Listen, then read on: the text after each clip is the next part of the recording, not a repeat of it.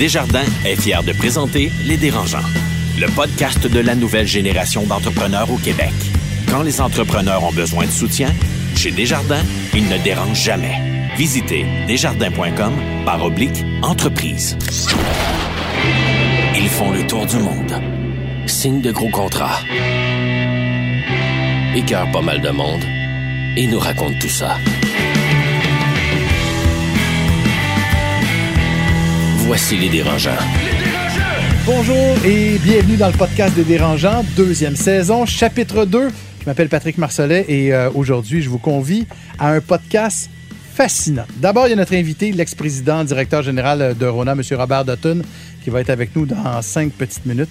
Et puis, euh, je tiens à remercier nos trois dérangeants d'aujourd'hui qui ont accepté d'aborder un thème qui n'est pas facile, les fois où, comme entrepreneur, euh, vous vous êtes fait avoir ou vous êtes fait rouler, appelez ça comme vous voulez, là, on n'ira pas avec les mots vulgaires, avec toutes les conséquences que ça peut avoir, financières, psychologiques, etc. Et pour nous en parler, on a avec nous le fondateur et PDG de Mathémo Monde et aidersonenfant.com, Carlo Cogaro est avec nous. Salut Pat! Allô, allô, on a Marie-Claude Duquette qui est présidente du groupe Triton. Bonjour Marie-Claude. Bonjour. Et Noah Adler qui est euh, fondateur de Arch Innovation. Bonjour Noah. Bonjour Patrick. D'abord, j'ai envie de vous demander vos coups de cœur, vos coups de gueule. Je sais qu'on a un coup de cœur, un coup de gueule, puis un comme un, je sais pas trop c'est quoi. on commence par lequel? Le coup de cœur, le coup de gueule, le un, on sait pas trop. Ben, je vais commencer. Donc, euh, oui, moi, j'ai un coup de cœur. Euh, Le dernier, en fond, le week-end dernier, euh, je suis revenue d'un hiking avec euh, des charges sur le dos. Euh, dans la catégorie se sortir de sa zone de confort, là, euh, j'étais pas mal dedans.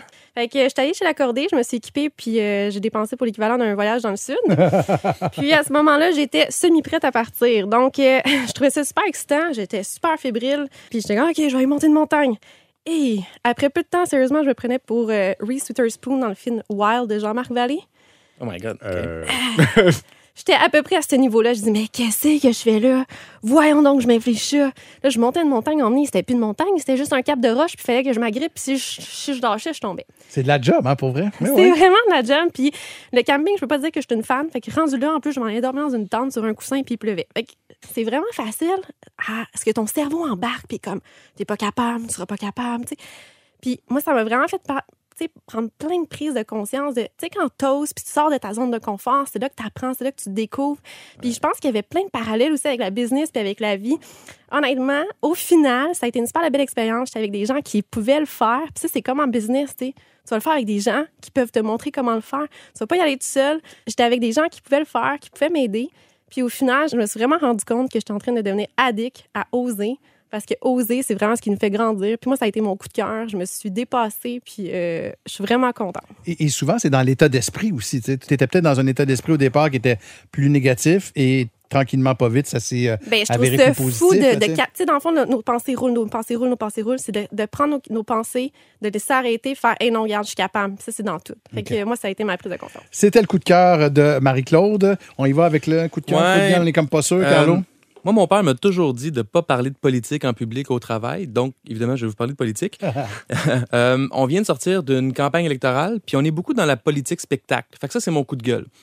Mon coup de cœur, c'est que on a choisi d'élire un nouveau gouvernement dernièrement au Québec, ce qui est une première depuis longtemps entre le Parti québécois et le Parti libéral. Puis, je nous souhaite simplement quelque chose qui pourrait devenir un coup de cœur. Puis pour moi, ça deviendrait un coup de cœur si euh, on avait un gouvernement qui permettrait aux Québécois de toutes les origines de s'épanouir, s'émanciper, réussir au Québec, euh, d'aider le Québec à prendre sa place dans le Canada et dans le monde pour le bénéfice de tous. Puis troisièmement, euh, un gouvernement qui aura le courage d'informer, de former son monde aussi.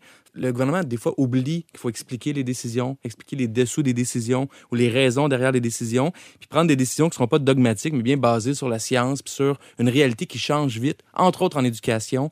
C'est pas juste d'ajouter des budgets puis de couper des budgets qui est important, c'est de repenser ce modèle-là aujourd'hui, puis de le repenser dans 10 ans, puis de le repenser dans 20 ans. Tu sais, c'est d'essayer d'avoir un gouvernement qui va nous amener euh, à être moderne. là. OK, OK. Je sais même pas, moi non plus, encore là, si c'est un coup de cœur ou un coup de gueule. Non, c'est Tu ça. vois, T'avais Euh, raison. Envoyez vos votes. On va y aller avec le coup de gueule, cela étant dit, là, le, le vrai de vrai, Noah. Ah, ben, pour moi, j'ai un mot à dire. Wajam. Euh, c'est un article. que- ouais, tout le monde sait de quoi je parle. Et moi, je suis quelqu'un qui est très impliqué dans la communauté technologique, euh, dans tous les startups. Et une histoire comme ça, ça démontre à tous les investisseurs qu'ils doivent être plus rigoureux. Ils perdent de confiance dans les entrepreneurs. Et je pense que quelqu'un qui est un leader dans le monde des entrepreneurs et aussi une entreprise qui était une histoire importante dans tout l'historique de Montréal, pratiquement dans la communauté tech, il y a une responsabilité de bien faire des choses. Et ça démontre qu'il y a des entrepreneurs qui n'ont pas appris que l'important, c'est de vraiment offrir un produit qui est intéressant, qui est nouveau, parce que nous, nous sommes le- les nouveaux leaders de, de l'entrepreneuriat, de le monde d'affaires. Et si on n'a pas de confiance derrière nous, euh, on perd tout. Alors, euh, j'espère que tous les entrepreneurs qui nous écoutent, euh, même si les choses vont pas bien, ne pas inventer des statistiques ou des informations et de juste être fiable. Je sais que la plupart d'entre nous, effectivement, vous savez de quoi on parle quand on dit Wajam, mais je veux quand même, pour les personnes qui ne savent pas exactement ce que c'est, euh, qu'est-ce qui fait en sorte que Wajam, au bout du compte, euh, t'es en maudit après eux? En bref, ils ont euh, mentionné que Wajam a un peu inventé euh, leur technologie. Tous les résultats qu'ils ont promis, c'était pas vrai. Ils ont un peu euh, faké la situation. On peut vraiment pas permettre à des entrepreneurs de euh, raconter euh, des conneries à tout le monde, à se mettre tous les entrepreneurs dans une mauvaise lumière et ils parlent pour une communauté. Donc, ça a, pas, ça, ça, ça a un peu nuit, effectivement, à la réputation des. des- Et, et c'est un entrepreneur? Derrière qui a énormément de visibilité au Québec. Ça, c'est le deuxième élément qui est encore plus lourd de conséquences pour la communauté des entrepreneurs, la communauté start-up, sur l'impact négatif que des mauvaises décisions comme ça peuvent avoir. Je suis tout à fait d'accord. J'a- J'adopte le coup de cœur de Noix. Euh, C'est un coup de gueule en passant. Euh, oui, j'adopte. Ouais. On suit, Carlo. On suit, on suit, on suit. J'adopte le coup, le coup de gueule de Noix. Je vais finir par l'avoir. Restez avec nous autres dans les euh, prochaines minutes. Je pense qu'on peut tous le dire. On est, euh, on est fébrile, on est content, on est extrêmement fiers de recevoir Robert Dutton avec nous. Le podcast de la nouvelle génération d'entrepreneurs au Québec. Les dérangeants. L'entrevue de la semaine vous est présentée par le programme HOP du groupe Millésime. Votre équipe grandit, profitez d'un accompagnement sur mesure dans vos défis de recrutement. Visitez millésimehop.com. Impossible de résumer en quelques secondes le CV de notre invité aujourd'hui, tellement il est garni. On va mentionner simplement qu'il a œuvré pendant 35 ans chez Rona, dont 20 ans à titre de président, et que c'est sous sa direction que la bannière est devenue le plus important quincailler au Canada et un fleuron quand même du Québec Inc. Il vient de lancer sa biographie mise à niveau qui a fait couler beaucoup, beaucoup d'encre. Monsieur Robert Dutton, merci et bienvenue euh, dans Les Dérangeants. Ah, merci de m'inviter. Je suis très content d'être ici. Ben, c'est très le fun, vraiment très le fun. Je le disais tout à l'heure, on est bien, bien, bien fébrile de vous avoir aussi, bien content. J'ai l'impression qu'on a eu besoin que vous écriviez votre biographie pour entendre votre version des faits. J'ai l'impression que les grands médias avaient peut-être pas envie de vous donner le crachoir avant cette parution-là. Est-ce que je me trompe? J'ai eu quand même la chance de m'exprimer, mais c'est toujours dans des contextes très brefs. Euh, il faut avoir la ligne punch, mais euh, je trouvais que la situation était suffisamment complexe pour que j'avais besoin du temps et de l'espace pour pouvoir l'expliquer comme il faut. Mais c'est pas seulement l'explication de Rona aussi, c'est en fait il y a une histoire là-dedans. La première histoire, c'est mon histoire à moi, un petit gars qui est sorti d'université à 22 ans avec la profonde certitude qu'il ferait rien dans la vie. Parce qu'il manquait de confiance en lui, il était pas capable de parler. Mon fait d'armes au HEC après trois ans, c'est j'ai jamais parlé. Et moi, je m'étais convaincu que je serais pas bon. Alors, j'ai dit à mon père, je vais prendre la relève du magasin, vous me logez puis vous me nourrissez. Un, un peu tanguy euh, avant le temps. Alors, euh, il m'a dit, oui, oui, oui, mais garde. Oui, oui, mais pas tant que ça. Pas tant que ça. tu sais. mais euh, le premier soir, j'ai travaillé. Il y avait une réunion chez Ronald soir. Naturellement, mon père m'a tiré pour que j'y aille. Et je suis allé. Et là, c'était l'enfer parce que mon père m'a présenté à tout le monde mon fils qui sort de l'université, mon fils qui sort de l'université. tu sais, Et euh, quelques jours plus tard, le président m'a appelé. Puis il m'a dit euh, à mon bureau. C'est André Dion, un gars du Lac-Saint-Jean. Tu sais, c'est comme. euh, Alors, euh, j'ai dit Oui, oui, je vais passer à votre bureau. Et là, je suis arrivé à ton bureau, puis pour faire une histoire courte, c'est qu'à un moment donné, euh, il m'a dit Vous faites des études en marketing Ça, j'ai compris. Oui, je suis en marketing. Parfait. Euh, nous, on est en train de lancer le département de marketing. Vous emmenez avec nous. Est-ce que tu étais content? Je savais pas quoi dire. J'ai dit non, non. Prends la relève de mon père. euh. Ah, il m'a dit ton père. Voyons, un petit magasin à Laval, qu'est-ce que tu vas faire là? Voyons donc. Puis là, j'hésitais. Puis là, il m'a dit au moins, viens deux ans. Quand on est timide et on n'a pas confiance, c'est difficile de s'obstiner. Alors j'ai dit oui. Ah, Et j'ai pleuré Boucherville-Laval en me disant Mais qu'est-ce qui va m'arriver? C'est impossible. Et je suis rentré dans l'entreprise, puis euh, je me souviens, le premier matin, je suis rentré, puis c'était la fin de juin, puis j'ai dit En décembre, je vais donner ma démission. Je vais faire six mois, pas plus. donc. Mais Quand est-ce qu'il y a eu le, le switch de dire, OK, j'ai confiance. J'ai confiance, j'ai des compétences, j'ai des connaissances, je, je crois en moi, je crois en mes capacités? Ça, ça a pris un peu de temps. Mais ce qui m'est arrivé, c'est que je suis arrivé dans cette entreprise-là, on est en 77. Là, il faut comprendre, en 77, là, le Parti québécois, puis je fais pas de politique, mais le Parti québécois a gagné, on vient de connaître les Olympiques. Tu sais, il y a comme un esprit, là, on est capable comme Québécois. Puis là, on entend parler d'un monsieur qui s'appelle Pelado, qui achète des imprimeries, un monsieur qui s'appelle Laurent Baudouin. Il y a comme un mouvement. Et Canadian Tower installait beaucoup de magasins. Et là, c'était, il faut battre les Anglais. Je suis arrivé dans une entreprise où il fallait battre les Anglais. Et ça, moi, je n'avais jamais fait de sport. Je savais pas que j'étais compétitif, mais à un moment donné, prendre ta place, des entrepreneurs, c'était 350 entrepreneurs. Là, tu dis, hey, moi, hey, là, non, on va gagner, là, on va gagner. Alors, je me suis laissé prendre là-dedans. Puis j'ai tellement aimé ça. Puis là, j'ai compris l'histoire de cette entreprise-là aussi, qui se battait en fait des Anglais depuis 1939, parce que la date d'incorporation de Rona, c'est la même date que la déclaration de la Deuxième Grande Guerre mondiale. Que- est né dans l'adversité, quand c'était difficile.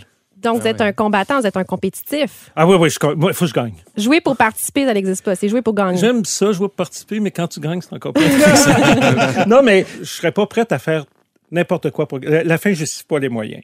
Mais si on est capable de d'avoir la bonne stratégie, moi, je suis un- vraiment là, ce qui me faisait triper chez Rona, c'est le plan stratégique. Qu'est-ce qu'on va faire? C'est quoi l'échiquier? Qu'est-ce que les concurrents font? Où est-ce qu'ils s'en vont? Qu'est-ce que le consommateur veut? Ça, cette, cette- ce jeu-là, c'est sûr que c'est ce qui me motivait le plus. Là. Dans votre livre, vous parlez beaucoup de l'écosystème Rona puis des commerçants qui sont en fait les actionnaires de Rona au départ. Jusqu'à quel point ça, ça vous motivait à réussir? Ah, beaucoup. Quand les, fournisseurs, c'était la guerre, il y avait rareté de, de, de fer, puis les fournisseurs, euh, ils, ils ne livraient pas aux Québécois, aux francophones, ils livraient juste aux anglophones. Alors eux, ils se sont regroupés pour avoir un meilleur pouvoir d'achat. Et après ça, ça fonctionnait pas encore à leur goût. Ils sont allés voir des gens. Tu sais, un monsieur à Québec qui brasse de la peinture, puis il a dit Hey, toi, Sico, là, si tu veux, on va t'aider à grossir. Ils allés voir quelqu'un à, à Yamachiche euh, qui faisait des clous. Hey, garde, agrandis, on va faire. Et ils ont développé cet écosystème-là. Tu sais, c'est comme la création de richesse qui est partagée avec le milieu. Puis ça a duré. Moi, quand je suis arrivé là, c'était comme Hey, wow! On Ah, n'est pas juste une entreprise qui vend des clous, il y a comme une mission en arrière. Puis comme on vient d'une culture de petits marchands, tu sais, un petit marchand, là, il peut pas tromper son client parce qu'il voit l'épicerie, euh, il, il va le voir à la caisse populaire. Là, il y a comme À l'église le dimanche. bon- à l'église à, l'époque.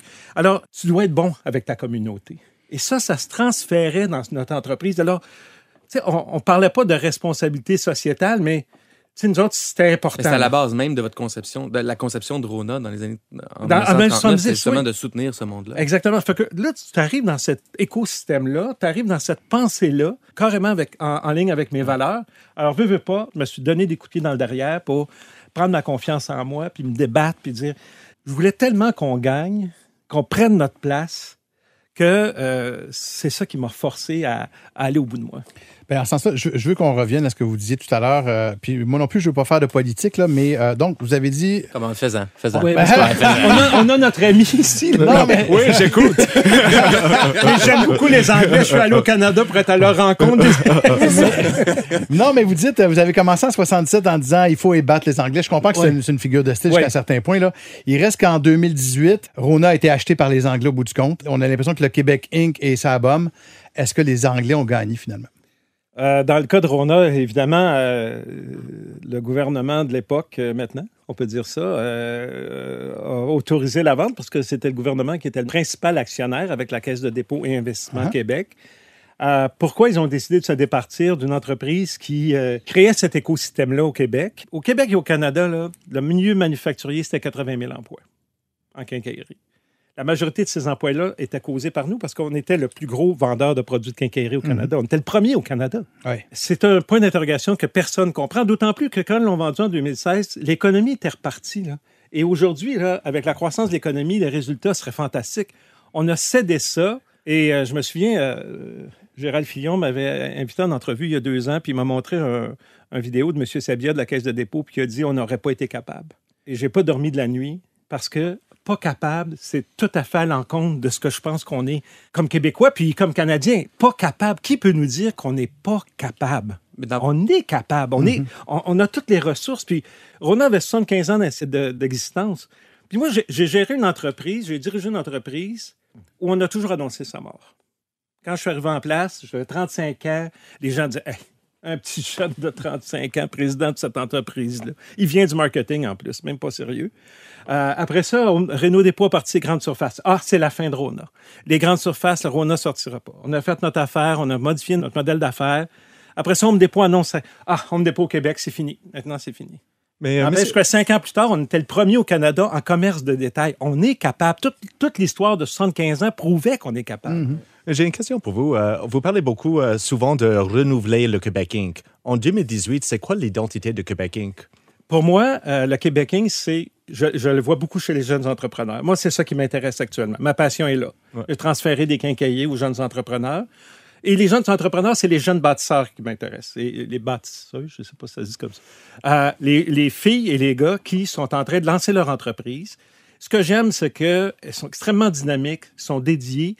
Ils ont une conscience sociale qui est très importante. Oui, ils veulent faire de l'argent, c'est normal, ils veulent avoir des entreprises profitables, mais à chaque fois qu'on me présente un projet, on m'arrive avec un projet où il y a une dimension sociétale, environnementale, communautaire.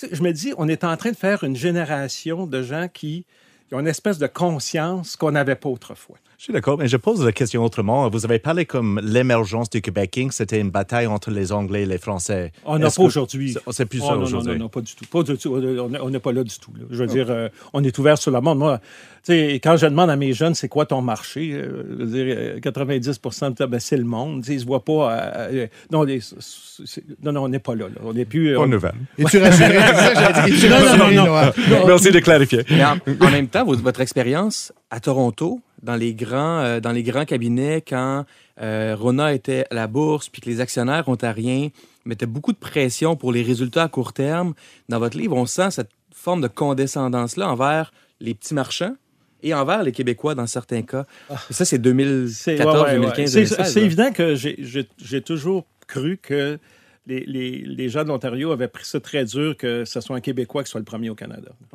Mais, je- mais je pense qu'au-delà de la langue, c'est aussi la façon de faire des financiers. C'est standard un monde, chez eux. euh, ouais, c'est un monde à part, les financiers, je veux dire. euh, ça en vient à la question de l'amener Rona public à la bourse qui découle de cette lignée d'acquisition que vous avez faite avec Rona dans les 15-20 dernières années, depuis le début des années 2000. Euh, alors, Est-ce que vous referiez les choses de la même façon avec Rona par rapport à, entre autres, la caisse de dépôt et de placement, qui est un peu, on- je pense que quelqu'un vous, vous avertit en disant que c'est une- faites attention, c'est des vipères. Cette, cette spirale-là qui vous amène à aller à la bourse, qui finalement vous amène à, qui amène Rona à être vendu aux Américains au bout de la ligne, c'était à refaire, qu'est-ce que vous feriez? Je, je ferais exactement la même chose. Je ramènerais Rona à la bourse. Ça, Oui. ça crée quand même beaucoup de richesses euh, pour nos actionnaires euh, marchands. Ça leur a permis d'avoir, parce que les marchands étaient les seuls propriétaires, évidemment, aller à la bourse, puis avec le projet qu'on a eu, l'action a pris beaucoup de valeur. Ils ont pu vendre des actions, réinvestir dans leur entreprise, aller chercher leur marché. On avait 50% du marché au Québec, c'était grâce à ça. C'est grâce à ça. Sauf qu'à partir de 2007, euh, je pense qu'on aurait dû euh, rapidement euh, prendre des mesures pour commencer à sortir. Racheter des actions, puis pas se repositionner comme un, on appelle ça un stock de croissance, c'est-à-dire des, des actions de croissance, oui, il faut toujours la croissance. Ça, je, je, je referais ça euh, euh, différemment, aller chercher un partenaire stratégique. Moi, je, crois beaucoup au partenariat stratégique, de rassembler des gens qui ont les mêmes intérêts, puis ces gens-là auraient pu investir dans, dans Rona, puis en même temps, on aurait pu s'en servir comme un pouvoir d'achat. J'ai été peut-être euh, un peu lent à réagir, mais je suis pas dans le regret. je veux dire qu'on a vécu les choses comme ça se vivait, puis à, à chaque fois, on, a- on pense qu'on a pris la bonne décision. là. Je suis pas un expert en, en économie, M. Dutton. Euh, quand j'entends des, des- des entreprises qui sont vendues, euh, que ce soit le Cirque du Soleil, euh, Rona, il y a eu Saint-Hubert aussi, donc souvent ce que nous, on, on reçoit, le public comme tel, on, on va nous dire, inquiétez-vous pas, les sièges sociaux vont rester ici, au Québec, ça va rester le con... C'est de la bullshit, tout ça. Euh, moi, je suis un peu inquiet, mais c'est pour ça que j'ai sorti le livre aussi en campagne électorale pour en faire un, un- sujet de discussion. Je pense qu'il faut protéger nos sièges sociaux. Il ne faut pas protéger tous les sièges sociaux. Il faut faire attention, j'explique ça souvent. Il faut protéger les entreprises qui créent des écosystèmes. Parce que le gouvernement et même la Caisse et Investissement Québec peuvent pas se mettre à acheter toutes les entreprises. C'est pas ça l'idée. L'idée, c'est si une entreprise crée un écosystème où il y a un impact plus grand que juste le nombre d'emplois qu'elle crée dans l'entreprise, il faut prendre soin de ces entreprises-là. Vous travaillez beaucoup avec des jeunes, puis je me demandais si aujourd'hui, bien aujourd'hui en 2018, c'est quoi le, le conseil que vous donneriez à un jeune entrepreneur pour être un bâtisseur du Québec? D'abord, d'aller chercher le bon incubateur ou le bon accélérateur. Actuellement, au Québec, là, on a privilégié, notamment dans la région de Montréal, on a probablement un réseau de support qui est fantastique, des ressources extraordinaires. Puis on a aussi un, un- un réseau de mentors. Moi, je suis très impressionné comment les hommes et les femmes d'affaires au Québec sont généreux pour venir partager leur expérience puis venir supporter notre jeunesse. Alors, moi, je, chercherais cet encadrement-là. Après ça, évidemment, on va travailler sur les choses traditionnelles, s'assurer qu'on a le bon modèle d'affaires, euh, s'assurer que euh, notre produit répond à le bon client, on a bien identifié notre clientèle, puis aussi, relève tes manches. C'est moi, quand on me dit, ah, comment t'as fait pour réussir? C'est comme si euh, il y avait une petite baguette magique, puis, euh, tu j'enlève toujours mon veston, je relève mes manches et j'ai travaillé. Ça reste euh, une valeur euh, de paysan urbain, mais ça reste encore pour moi une valeur euh, importante. Puis il faut aussi, les jeunes ont, ils ont raison, il y a une espèce d'équilibre travail-famille où ils n'ont pas tort, mais dans les périodes de lancement, c'est sûr que c'est très exigeant. Il faut être conscient de ça. Puis ce que j'aime dans les incubateurs, c'est que on travaille pas à, on travaille à l'entreprise, mais on travaille à bien plus à développer l'entrepreneur. Sais, puis euh, honnêtement, là, même un jeune qui, son projet échoue, puis ça n'a pas fonctionné, moi, je suis encore président de Rona, je l'embauche tout de suite. Ah ouais? Oui, parce que quelqu'un qui a fait cette démarche-là de lancer son entreprise, bâtir son plan d'affaires, cogner à la porte des financiers, tu sais, euh, trouver les bonnes personnes ressources pour l'aider, ça, ça- ça- pour, moi, là, ça, pour moi, ça fait les meilleurs em- employés que tu peux pas avoir. Tu sais, Il y, a, il y a une dimension globale que, les- que, que quelqu'un d'autre n'a pas.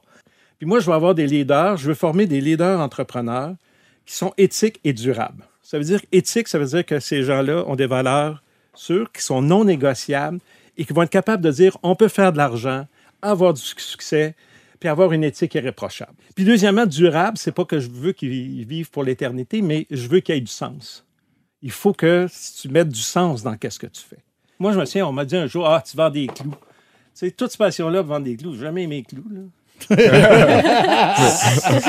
Moi, je veux vendre plusieurs variétés de clous. Ouais, c'est ça. Non, non, mais tu sais, il Tout faut la que tu trouves le sens de pourquoi tu le fais. Puis je pense que quand on arrive à les positionner comme ça, ça fait des fichus bons entrepreneurs. Vous parlez de vos valeurs. euh, on vous a offert, sans le dire, des avantages euh, à l'équipe de direction pour vendre à Lowe's plus tôt que- qu'en 2016. Est-ce que ça a été dur de dire non à ces pots de vin-là ou à ces avantages-là? Jamais. Non? C'était tellement ancré. Il faut se rappeler que moi, j'ai eu deux périodes aussi où j'ai pris du recul. hein. Il une fois dix jours à Vancouver, à 28 ans, où j'ai fixé c'était quoi, où était, où je positionnais l'argent, le pouvoir et l'ego dans ma vie.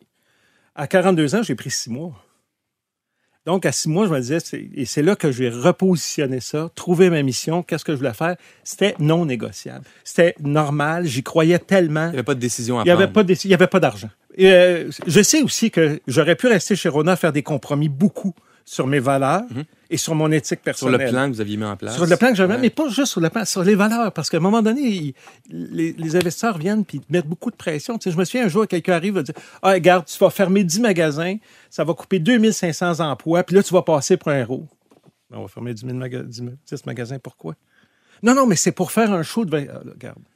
J'aurais pu jouer ces games-là. Je ne l'ai pas vu. Et ce que je suis le plus fier dans ma vie, c'est pas d'avoir amené une entreprise à 5 milliards puis 1,3 milliard de profit. Ce que je suis le plus fier dans ma vie, puis je pense que c'est ça aussi que je veux que le livre porte comme message, c'est que on peut être éthique, on peut avoir des valeurs solides, puis je suis pas pauvre. là. C'est ça. Important de te lever le matin, tu te regardes dans le miroir, puis tu es capable de dire ben, bravo. J'ai réussi avec J'ai ces réussi avec ça. Ouais. Puis- Son livre s'appelle Mise à niveau. Robert Dutton, vous êtes pas pire pour quelqu'un de timide. Ben, je suis bien entouré. Là. Merci. Euh, je m'excuse pour euh, monsieur. euh, sur la- l'anglais, je ne devrais pas, pas, pas- C'est vraiment l'époque. là. Je- Monsieur je suis un Dutton, peu je suis québécois, t'inquiète pas. OK, parfait. Merci beaucoup, Robert Dutton, d'être passé par le studio des dérangeants. Euh, dans quelques instants, on va se parler de euh, ces quelques fois où nos dérangeants se sont fait avoir, se sont fait rouler. Est-ce que ça vous est déjà arrivé, oui ou non, dans votre vie, ça, M. Dutton? Euh, c'est très long. hein. Je pense que l'émission va près terminer. On veut des noms. On veut bien des sûr, noms. bien sûr. Le podcast de la nouvelle génération d'entrepreneurs au Québec. Les dérangeants. Vente à salade, une présentation de Desjardins Entreprises. Fier de donner un élan aux projets les plus inspirants des entrepreneurs du Québec. Vous le savez sans doute, le concours Vente à salade, ben, c'est parti. Et d'ailleurs, on a commencé à recevoir vos elevator pitch où euh, on a beaucoup de fun d'ailleurs à, à vous écouter. Ouais. Euh, on a hâte de commencer à vous présenter les 10 projets finalistes qui pourraient remporter euh, l'une de- des deux formations bootcamp à l'école d'entrepreneurship de Beauce. C'est quand même une valeur de 1300 dollars chacun. Et entre-temps, donc, vous avez jusqu'au 1er novembre pour participer. Rendez-vous sur euh, lesdérangeants.com, barre oblique, vente à salade. Et vente à salade, dans le fond, Marc-Claude, Mais c'est... c'est le temps, dans le fond. Tu as 30 secondes, tu lances ta business, on le met en onde, tu as un public qui t'écoute. C'est le temps de faire valoir c'est quoi ta business. Ce n'est que positif. Vente à salade, un segment créé avec Desjardins Entreprises. T'aimerais présenter ta start-up à nos auditeurs? Pas 30 secondes. Visite lesdérangeants.com barre oblique vente à salade. Les dérangeants. De retour dans Les Dérangeants, chapitre 2 de cette deuxième saison. Et là, euh, on, on se remet tranquillement à notre entretien avec M. Dutton. Non, mais sérieux, quel homme euh, généreux, j'ai euh, cool. Ouais. Ça s'est bien passé, Noah, quand même, malgré tout, tout est cool. Arrête, Ok, ça va. Je m'intègre. Je m'intègre. Je veux qu'on aborde un, un sujet qui, euh, qui est assez délicat quand même, puis je vous trouve bon euh, de, de, de vous lâcher comme ça, lousse, dans la, dans la fosse au lion, euh, parce que c'est pas vrai que c'est toujours rose, euh, c'est pas vrai que tout va toujours bien non plus pour les entrepreneurs, et il arrive parfois que euh, dans votre carrière, vous regardez derrière, vous dites tabarnouche, je me suis fait avoir, je me suis fait rouler. Il ne doit pas y avoir beaucoup d'entrepreneurs qui vivent pas des situations comme ça parce qu'on fait des trucs qu'on n'a jamais fait avant. Fait on se fie à notre opinion, notre instinct, ce qu'on pense connaître, des fois à des conseils ex- externes. Mais une fois sur deux, une fois sur trois, une fois sur dix, on finit par avoir pris une mauvaise décision avec un mauvais partenaire ou un mauvais projet. Puis c'est là qu'on a l'impression de se faire avoir. Marie-Claude, ça t'est déjà arrivé? Moi, j'ai goût de dire, on a quand même un feeling. En tout cas, moi, dans mon cas, il y a- souvent des fois où est-ce que je m'en suis sortie. Puis après ça, tu peux jamais valider que tu t'en es bien sorti parce que tu t'en es sorti. Fait que tu sais pas qu'est-ce qui s'est arrêté. Mais souvent, tu as un petit feeling. Puis ça, faut l'écouter. C'est ce qui fait, c'est ce qui nous permet de nous en sortir le plus souvent des cas. faut vraiment écouter notre intuition. Écoute, moi, emmené, euh, Pat, euh, j'avais une job. J'ai imprimé pour 25 000 d'étiquettes euh, de bouteilles de shampoing. J'avais un contrat de signé. Je mettais ça en inventaire. Je livrais ça au client. Le client, il vendait pas ses bouteilles de shampoing. Il disait Ah, mais écoute, moi, je peux pas te payer, je vends pas mes bouteilles de shampoing. On s'entend-tu que c'est pas mon problème? Fait que là, il me paye pas. Fait que je fais les démarches. Comment c'est démarches? Puis tu te rends compte que finalement, le contrat qu'on a signé entre lui et moi, mais il est bidon parce que son siège social, il est rendu en Ontario. C'est pas son nom, c'est au nom de sa femme. Puis finalement, ben, t'en as pas de recours. Ça, ça fait mal. Mais dans tout ça, j'avais mon intuition, puis j'ai appris.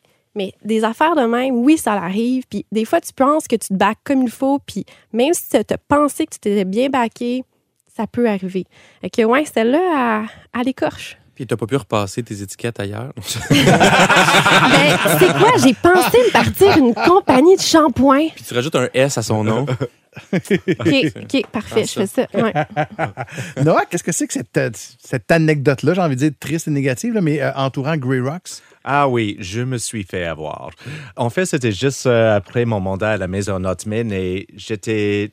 Je savais pas quoi faire après la Maison Notman. J'avais en tête de vraiment relancer mon entreprise et j'étais stressé pour trouver mon premier mandat. Euh, un jour rentre un grand monsieur et accompagné par euh, Mélanie Turgeon, qui est la championne de ski. Oui. Et moi, je suis un grand skieur. Je vois Mélanie, je dis, wow, c'est cool ça. Et le mec me raconte qu'il a acheté une montagne qui s'appelle Grey Rock. C'est dans, dans les Laurentides. À côté de Tremblant. À côté de Tremblant, exactement. Et il me raconte toute une histoire de oui, je veux faire une zone d'innovation, je veux euh, changer le dynamique, euh, les gens vont venir d'à travers le monde innover chez nous. Ils vendaient sa salade, on peut dire. Tout de suite, sans trop euh, beaucoup de négociations, euh, on signe un contrat ensemble pour un an et ça avance, on continue de travailler ensemble. Après pas trop longtemps, il dit, regarde, je vous propose 10% de l'entreprise. Et je dis, regarde, euh, vous avez acheté une montagne euh, qui vaut 30 millions de dollars. Tu es en train de me dire euh, que tu vas me donner aujourd'hui 3 millions de dollars? Et il dit, oui, sans problème. Et là, il y avait un problème. Tu as commencé à te douter qu'il y a quelque chose qui allait pas, là. Ben oui, effectivement. Et là, j'ai commencé de vraiment insister d'avoir tout, euh, la documentation, le preuve d'achat. Et il dit, ah oui, c'est avec mes avocats, je, je vous reviens. C'était toujours demain et demain et demain et demain. Euh, et finalement, moi et Mélanie sont parlé. Et après, C'était la première fois qu'on avait vraiment pris le temps de parler juste nous deux. Et juste un petit conseil pour tout le monde. euh, Si vous avez d'autres associés dans un projet ou si vous n'êtes pas certain, parle avec les autres personnes dans le projet parce que sûrement ils ont les mêmes doutes. Euh, alors, c'est intéressant. Les, isoler les autres partenaires, discuter avec eux pour avoir leur point de vue. oh, je veux dire, Non le mec influ- était pas mal intelligent. Ah. Et grâce à Mélanie, on avait trouvé euh, les vrais propriétaires du montagne et on les appelle euh, euh, juste comme ça. Ils disent, regarde, euh, question stupide, est-ce que vous avez vendu votre montagne grossièrement? Et silence, like, vous parlez de quoi? C'est quoi cette Aïe. niaiserie? Oh my God. Euh, et tout a tombé. Monsieur, monsieur a recruté une vingtaine de personnes. Il a signé des contrats avec des firmes de marketing. Il y avait des milliers et milliers de dollars juste gaspillés, des gens non rémunérés. Et finalement, j'avais besoin de lui confronter et il nie toute l'histoire. C'est like, non, je suis le vrai propriétaire de la montagne. Euh, le lendemain, il disparaît. Ah, mais le fin de cette histoire, je, je reçois un courriel de quelqu'un à Saint-Hyacinthe. Il dit, Garde, euh, j'ai rencontré ce mec. Il dit, acheter un terrain à patrimoine. Il va transformer en zone d'innovation. Et moi et Mélanie, on avait décidé de mettre l'histoire sur un blog sur Medium. Et il dit, Regarde, j'ai trouvé votre histoire. Est-ce que c'est le même mec? Ah, C'est like, ouais. Alors, il continue Aujourd'hui, il parle de ville à ville à ville. Il raconte une nouvelle histoire. Like, j'ai acheté un terrain, tout le kit. Euh, il continue. C'est ça la force des, des crosseurs, c'est que ils ont une histoire, des stick to it, Oui. ils la racontent, ils y croient eux-mêmes, ça marche pas, ils changent de personne, ils continuent, ils se remettent jamais en question. C'est leur plus grande force probablement. Et, et qu'est-ce qui fait, par exemple, que, euh, je sais pas, qu'on qu'on peut pas le nommer, mettons, ici en ce moment, c'est parce qu'à à cause des poursuites ou. Je veux dire, à un moment donné, il faut bien le dire que c'est un crasseur, le gars? Euh, son nom est Sylvain Saint-Maurice. Euh. Il n'y a pas de poursuite. Euh, c'est juste, euh, je veux pas lui donner de l'attention. Je veux pas. OK, j'aime, pas ce mec que c'est un fraudeur et euh, impressionnant quand même qu'il continue, mais euh, c'est la fin d'histoire avec nous. Donc, on pouvait le nommer. Donc, Sylvain Saint-Maurice. OK. Euh, non, non, mais tu ah, les gens sont mieux d'être en garde quand même. Juste avant d'arriver à tes mésaventures, Carlo, je veux savoir. Qu'est-ce qui fait le plus mal quand on a l'impression de s'être fait rouler? Est-ce que c'est euh, notre naïveté? Est-ce que c'est notre orgueil? Est-ce que c'est au passage parfois des amitiés euh, brisées avec des associés?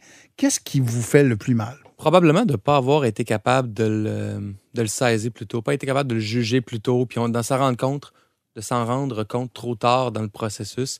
C'est décevant. Tu sais, on- moi, en tout cas, ça me, ça me déçoit de moi-même quand ça arrive. Après ça, tu dis, bon, ben, qu'est-ce que j'apprends pour la prochaine fois? Il y a, il y a un apprentissage derrière ça, mais la frustration de ne pas avoir été capable de le déceler plus tôt, ça, c'est ce qui est le plus dérangeant pour moi. OK. Marc-Claude, t'es d'accord avec ça? Oui, bien, tout à fait. Euh, moi, je, je me considère quand même comme une personne chanceuse, mais j'avoue que je suis une personne tu qui pose énormément de questions. Fait que moi, mon comptable, il est au bout de mon téléphone parce que dès que j'ai un doute, souvent, je dis qu'est-ce que je fais puis comment je le fais? Euh, Peut-être que des fois, j'avance moins vite parce que justement, je suis pas Ouais, un c'est pas les comptables qui font avancer des compagnies. Continue. Ah non, mais le mien, il est vraiment popé. Puis Oui. savoir bien s'entourer, là, je le dis tout le temps, je suis fatigante, puis je tape ces, ces tapes des, des gens avec ça, mais c'est la base. là. Euh, moi, dans mon cas, je te dirais que c'est plus de- de- des fois d'éviter des chicanes. Tu sais, des fois, on va. On sait clairement qu'on est en train de se faire avoir un- d'un bar. Là, tu te dis, ah, je vais le laisser passer. Puis là, tu, tu signes le chèque. Puis tu, ah, pourquoi, je, pourquoi je paye ça? Puis dans le fond, parce que tu veux éviter la chicane. Fait que ça, c'est une bonne habitude que j'essaie de perdre. Mais oui, des fois, euh, pour, euh, tu sais, dire, ben, relation long terme. Mais dans le fond, tu es en train de t'en faire passer une petite vite. Puis lui, il rit dans. Il va toujours en avoir des gens de même. là. Ah oui. Il y, a, il y a une dizaine d'années, maintenant, on fait cette première décennie-là. Maintenant, Carlo, tu as eu une euh, mésaventure qui s'est qui s'est finie en cours. Ah oui, on, fait cette décennie-là. Oui, ça fait un an, ça fait 10 Ouais, ans c'est quand même. ça- ben, c'est vrai que ça fait 10 ans, puis je l'oublie parce que pour moi, ça fait vraiment très longtemps. Puis Mais je- ça t'a coûté cher, là. C'est un moment de ma vie où mon salaire était ridicule, un moment de ma vie où on commençait à croître avec euh, en volume de de- d'employés. on offrait du soutien scolaire à domicile dans le temps. On avait beaucoup de profs, on avait beaucoup de clients. Euh, puis une mauvaise embauche qui a mené à une situation, je peux pas être trop détaillé là-dedans parce qu'on a une entente hors cours. Fait que le drame de tout ça, c'est que ça a fini avec une injonction de la Cour supérieure contre cette personne-là qui a duré 10-11 mois, une entente hors cours, un an de bataille juridique avec moi qui n'avais pas d'argent. Ça m'a coûté 50 000 pièces d'avocat d'argent que j'avais pas. Et puis de l'énergie, tu vas être épuisé. Oui, c'est clair. C'est la pire année professionnelle de ma vie. Je sais pas, j'ai eu pire après, mais il y a eu d'autres moments après difficiles, mais c'est la pire année professionnelle de ma vie. Euh, en même temps, j'étais dans un mode de survie. Donc, quand tu es en mode survie, tu fais as une énergie qui est différente, puis tu, tu, euh, fonces différemment, je pense. Euh, ça a été pour moi aussi la Cette année-là a été la consécration de je suis un entrepreneur. Je me souviens, euh, mon premier garçon était très jeune à ce moment-là. On était vers la fin de cette année, mais sans savoir que ça allait se terminer. Puis je marchais avec euh, ma femme dans le quartier, puis je disais, Isabelle, c'est ça ma vie. À ce moment-là, j'ai pris conscience que ça, ça m'était arrivé. Euh, à mon avis, j'étais pas dans le tort, mais peu importe. Euh, mais en tant qu'entrepreneur, demain matin, n'importe qui peut te poursuivre. Tu peux avoir ton fournisseur qui te poursuit, tu peux avoir ton client qui te paie pas, que ça va en cours. On n'est jamais à l'abri de ça parce que après ça, c'est en cours que ça se décide. Mais tu sais, des, poursuites, ça se fait euh, assez facilement. Euh, c'est pas souhaitable, mais ça se fait facilement. Ça a été là, pour moi un, un- un crochet dans la case. Est-ce que tu es prêt à vivre ça toute ta vie? Oui. Je ne vais plus jamais revivre ça de ma vie. Mais ça a été pour moi une, une révélation de, puis de l'annoncer à ma famille. C'est ça ma vie. Fait que je vais tout faire pour que ça se reproduise. Mais là, on est en train de le vivre, puis ça fait partie de la game. Vous, vous êtes jeune, mettons au départ, là, vous n'avez pas beaucoup de sous devant vous, euh, vous vous faites rouler comme ça. Qu'est-ce que vous conseillez à ceux qui commencent et qui vont peut-être malheureusement vivre les mêmes choses? Est-ce que vous passez l'éponge? Est-ce que vous dites, ben tant pis? euh, ou si vous vous endettez pour engager des avocats et foncer? Je pense que c'est une question aussi de c'est quoi le montant puis de quoi qu'on parle. là. Évidemment. Euh, on a une business à rouler, puis euh, je pense que c'est aussi de mettre nos énergies au bon endroit. Tu sais, oui, euh, la confrontation, oui, tu, as peut-être des chances de gagner, mais qu'est-ce que tu y laisses? Il y a le montant d'argent, il y a ton temps, ton énergie. Euh, Est-ce que c'est l'âge de juste dire, bon, mais non, regarde, j'ai su ça, puis je passe en avant? Pas tout le temps. Dans certaines choses, c'est une question de justice. Ça, j'y crois oui, aussi. oui, oui. Avoir Euh, raison. Ouais. Prouver qu'on a raison. Mais je pense que l- c'est- L'orgueil aussi. Ben, c'est l'orgueil, Ouais. mais après ça, c'est de savoir, OK, j'ai une business, j'ai des employés, j'ai j'ai une famille. C'est où que c'est où que je tranche. Fait que je pense que c'est ces questions-là à la base qu'il faut que se poser. Puis après ça, euh, tu y vas avec ton, je pense, tu y vas avec ton cœur puis ta tête puis dire, tu prends la décision. Là. OK, OK. Mais Je pense que ce sont des expériences qui nous aident aussi. Je ne connais aucun entrepreneur qui n'a pas une histoire où ils se sont fait avoir. Ouais. Ça fait part de notre expérience et ça nous oblige de nous questionner, de questionner tous les gens avec qui on va travailler. Et c'est une leçon de la vie. Il faut être vraiment prudent. Il faut faire des background checks avec les avocats. Il faut vraiment vérifier, avoir des références avec des gens avec qui vous allez travailler. You know, euh, nous, quand on de- demande de travailler avec un nouveau fournisseur, il demande euh, notre crédit, euh, une vérification de crédit. Il veut parler avec d'autres fournisseurs. Il faut s'assurer que ça va bien. Euh, même si on est petit, on peut prendre les mêmes initiatives pour, s'assurer- pour nous protéger. Moi, ma plus grande force, c'est ma passion, puis je m'emballe pour des projets.